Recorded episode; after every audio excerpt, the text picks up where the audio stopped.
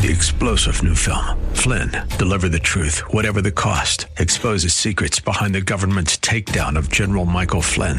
Flynn knew what the intel world had been up to. He ordered the first audit of the use of contractors. This set off alarm bells. He told the truth. He was the most dangerous person for Donald Trump to hire. They had to get rid of Flynn.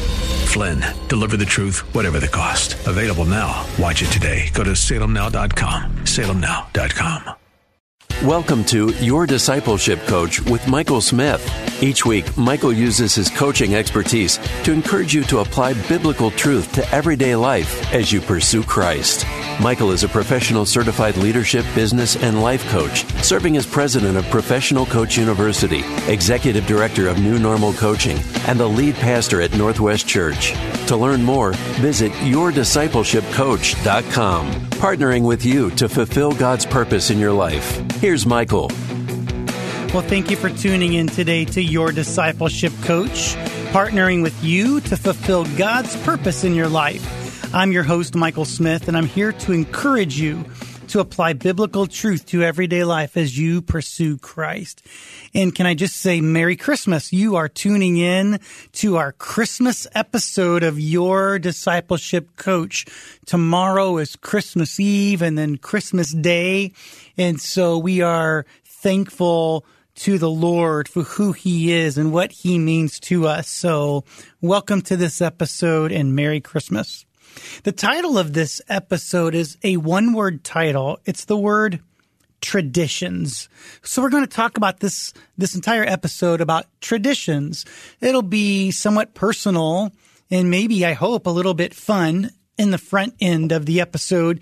And then in the back end of the episode after break, we're going to dig into some specific Christmas traditions and we're going to break that down. And I want to start, you know, with Christmas here and all just talking a minute about, uh, talking a minute about presents. And I recently preaching one of the sermons at, at the church where I pastor, I asked how many of you like to give presents and everyone said yes. And I said, how many of you like to receive them?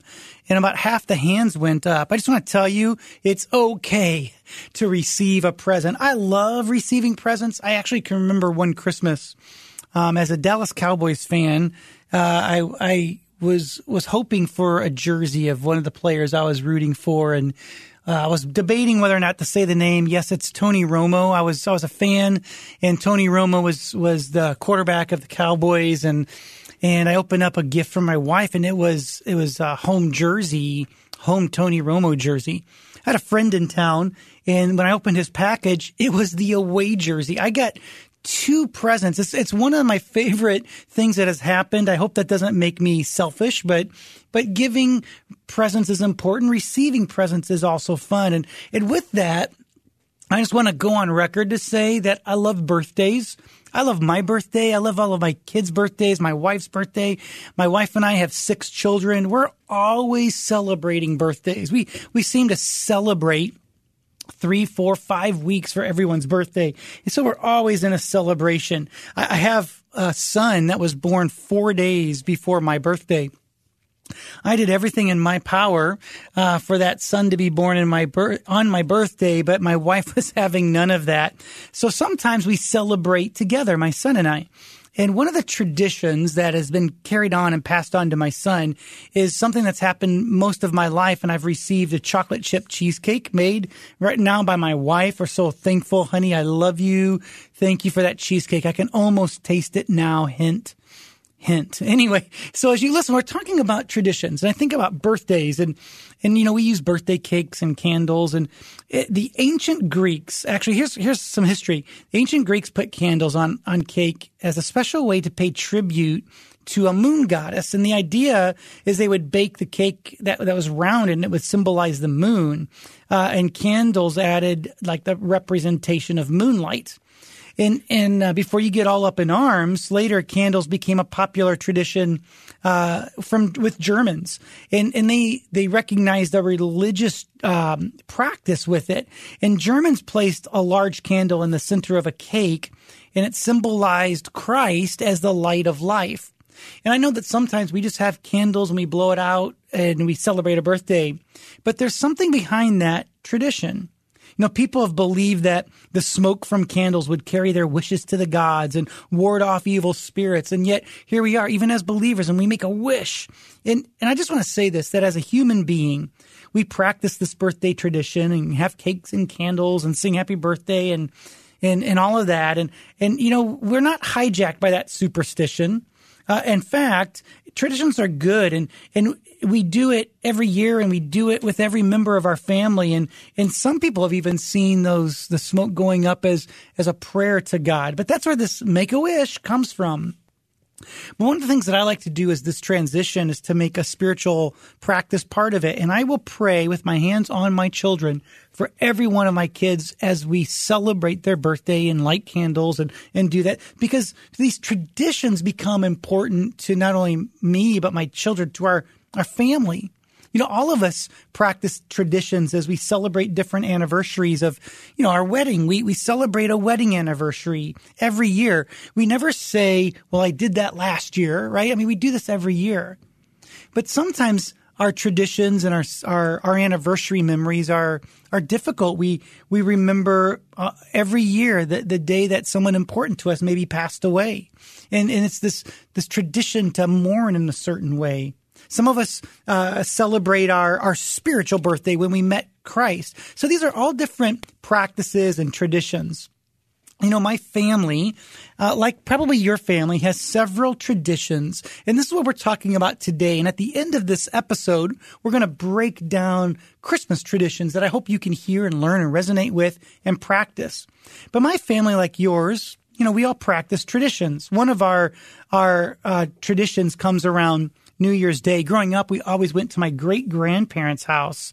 You know, some people had just ended their all night watch night service at church, and others, like my family, we just went to a New Year's Eve party.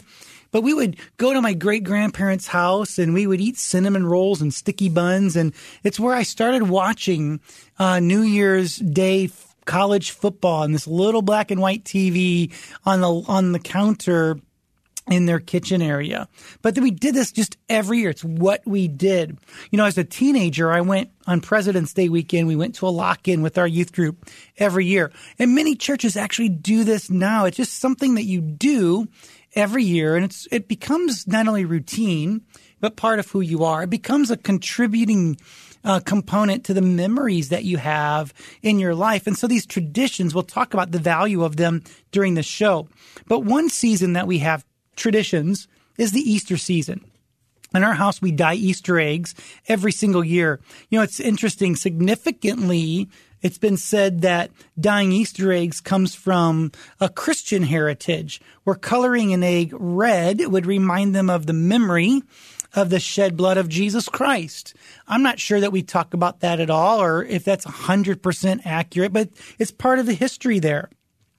We have many that who practice these traditions around Easter, like ashes on your forehead on Ash Wednesday, or reflecting and attending a, a Good Friday church service to to remember the hurt and the pain and the suffering of Jesus. And and for some we go to a sunrise service on Easter Sunday. You know, that goes all the way back to, I think, 1732. The Moravian church held Easter Sunday morning prayer services. And then after these prayer times, these young men would, would go to the cemetery and they would sing hymns and they would sit in the cemetery till the sun rose. And that became a symbol of Christ's resurrection.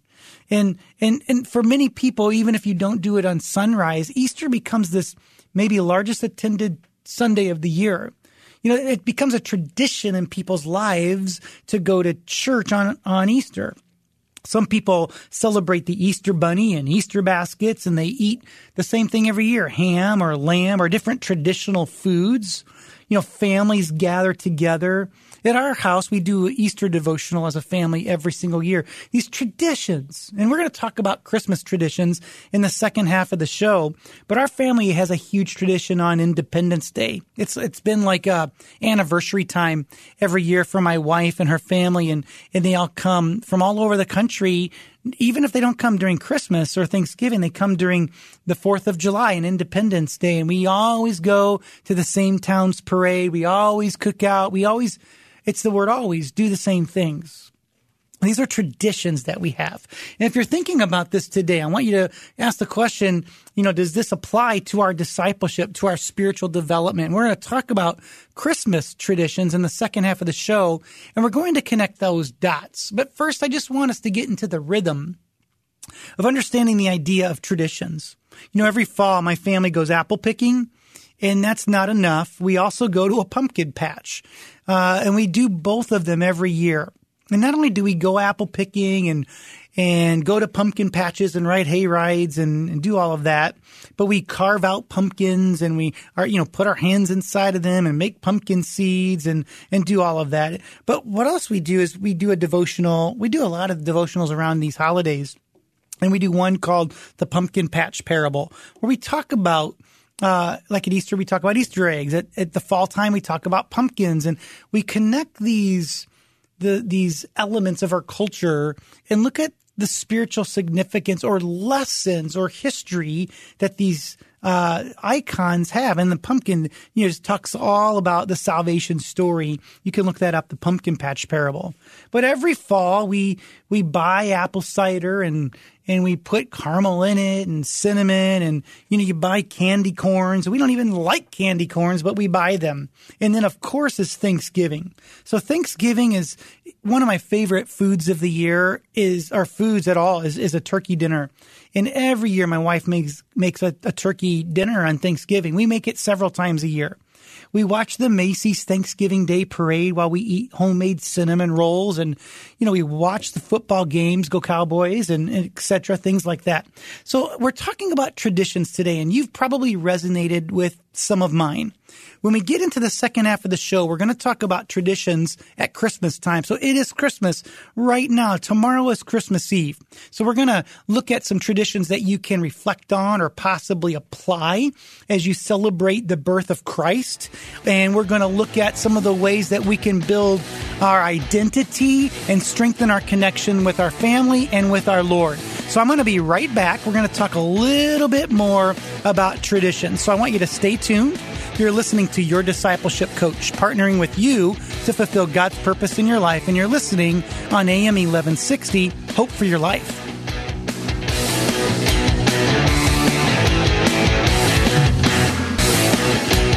And we're back. Thank you for staying tuned on this December 23 Christmas time. You're listening to Your Discipleship Coach, partnering with you to fulfill God's purpose in your life. I'm Michael Smith. I'm your host here to encourage you to apply biblical truth to everyday life as you pursue Christ. And we're talking about traditions. And I've shared many of our family traditions with you. And we're going to talk about Christmas traditions here in the second half of the show. And, and let's just get right into that. At Christmas time, you know, we, we oftentimes will attend a, a candlelight Christmas Eve service, or my sister and I have this tradition when we were young, we would exchange our gifts on Christmas Eve, and, and our big Christmas time was Christmas morning. Um, but we would, you know, look at decorating our house as an event every Christmas. In fact, um, uh, our church is all decked out. We have 15 Christmas trees on our platform at the church. It's beautiful. But we, we develop these traditions at Christmas time, and my wife and I wrap our last minute presents on Christmas Eve. And when we do that, we always turn in tune in on the midnight mass and uh, just look at that. It's kind of an interesting uh, service to watch and listen to, and it's interesting. My my very first um, trumpet job was was uh, uh at a mass like this, a holiday mass, and uh, it just has been interesting uh, to me.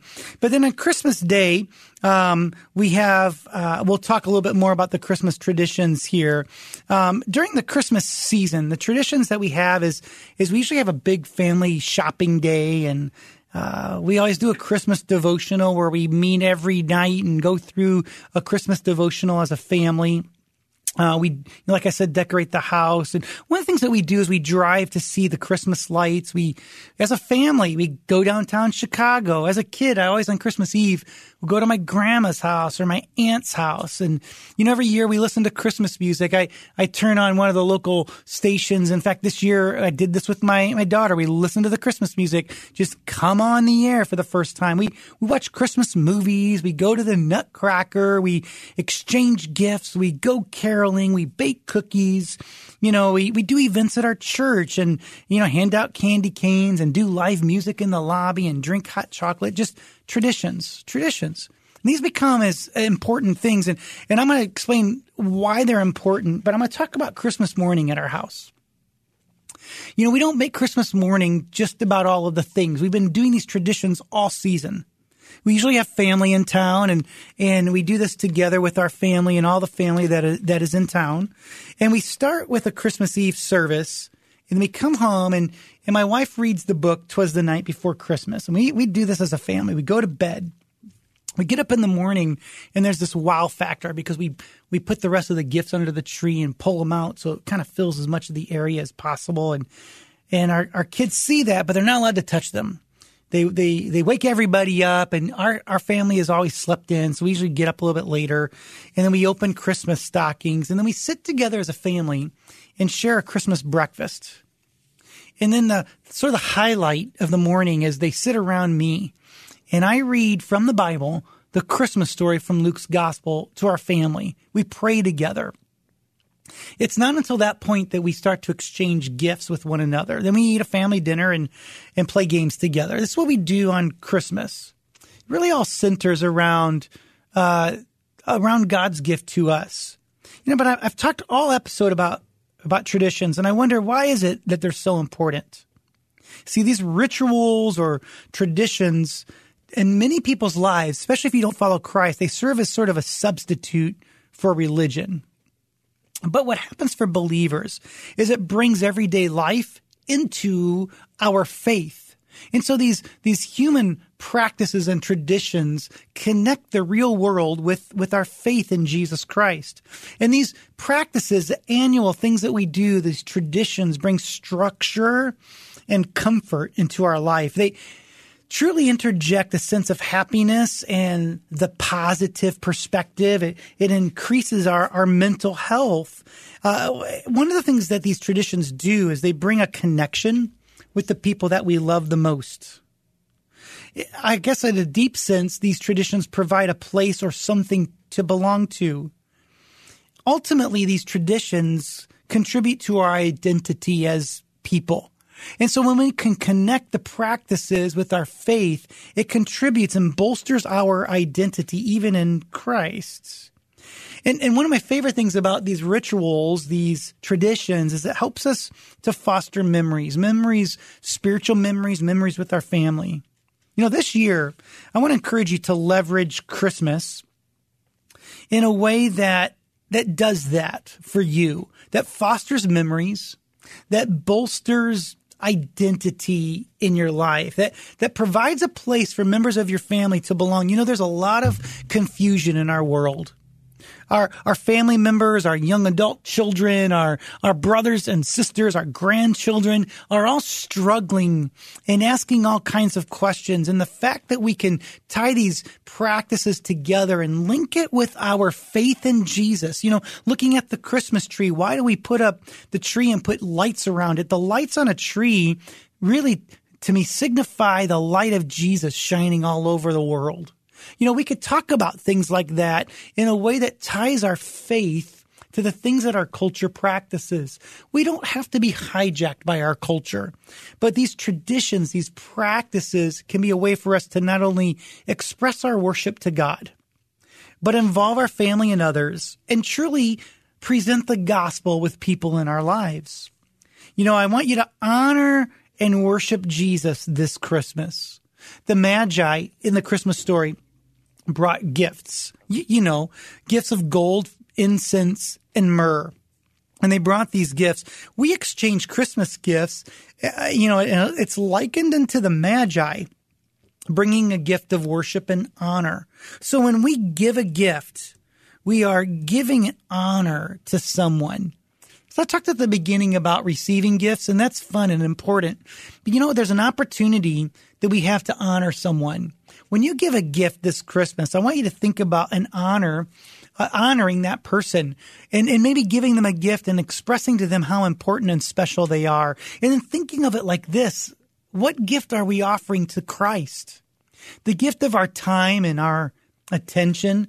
We should have this tradition that every day certainly every Christmas, but every day, just giving an honor to God. This is a gift acknowledging who he is. So, so leverage Christmas this year by honoring and worshiping Jesus and giving honor to others.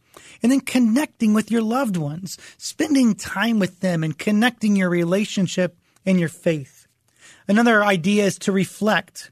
You know, how is what you're doing helping you become who you're becoming? Or what seeds are you planting this year in your life that will produce the harvest in your life that you want? Can you reflect? Am I purposeful in my spiritual life? We can leverage Christmas to be a time where we can become personal with God and then identify something to add or accentuate at Christmas time. Uh, some kind of tradition, add a tradition or accentuate a tradition. Just build that rhythm in your life. Today, I may have a final thought or two, but I wanted to also kind of lead us to an end by reading the Christmas story to you. In those days, a decree went out from Caesar Augustus that all the world should be registered. This was the first registration while Quirinius was governor of Syria and all went to be registered, each to his own town.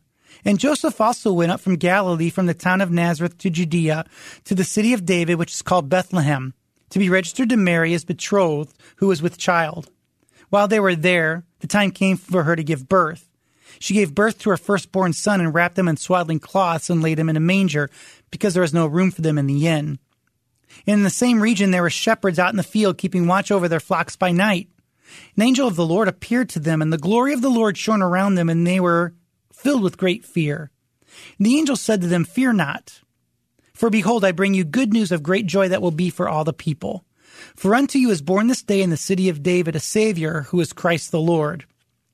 You will, this will be a sign to you. You will find the baby wrapped in swaddling cloths lying in a manger. And suddenly there was with the angel a multitude of heavenly hosts praising God and saying, glory to God in the highest, peace on earth and goodwill, uh, peace on earth among those with whom you, he is pleased. When the angel went away from heaven, the shepherds said to one another, let's go to Bethlehem and see these things that have happened, which the Lord has made known to us. They went with haste and found Mary and Joseph and the baby lying in the manger. When they saw it, they made known the saying that had been told them concerning the child. And all who had heard the and wondered at what the shepherds had told them. But Mary treasured these things and pondered them in her heart. The shepherds returned, glorifying and praising God for all they had heard and seen as it had been told to them. Take that story and apply that to your heart today. I want to thank you for listening today. Today's show has been brought to you by Professional Coach University. Professional Coach University is a coach training school where they help you maximize your potential professionally and personally. You can study there and become a certified coach. Visit professionalcoachuniversity.com to learn more. Hey, at this Christmas time, I encourage you to plan well to worship Christ. Begin to look forward into the new year. Maybe partner with a discipleship coach. We're here to help you. In fact, if you visit yourdiscipleshipcoach.com, you can take our free coaching readiness questionnaire and we would be glad to observe that with you and identify your readiness for coaching. We want to partner with you. In fact, I am for you. And at this Christmas time, as we celebrate Christ, I want you to know that God is for you. And if God is for you, who could be against you? I want to say Merry Christmas. Let's worship Jesus. You've been listening to your discipleship coach today on AM 1160, Hope for Your Life.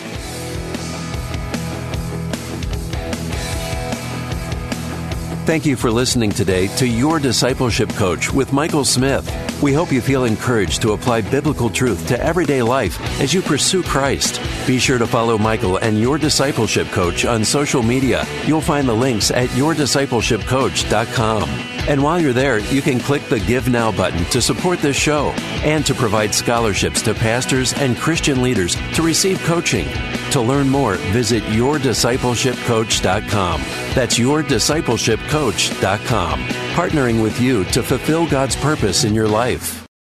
Three star general Michael J. Flynn, head of the Pentagon Intelligence Agency, knew all the government's dirty secrets. He was one of the most respected generals in the military. Flynn knew what the intel world had been up to, he understood its funding. He ordered the first audit of the use of contractors. This set off alarm bells.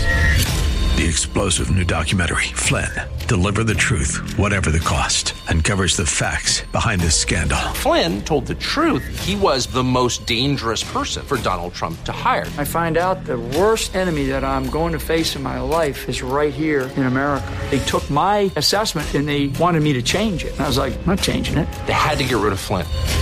With in depth interviews, archival footage, and never before seen personal records of the man behind the headlines. I just felt like I was drowning. Flynn, deliver the truth, whatever the cost. Available now. Watch it today. Go to salemnow.com. Salemnow.com.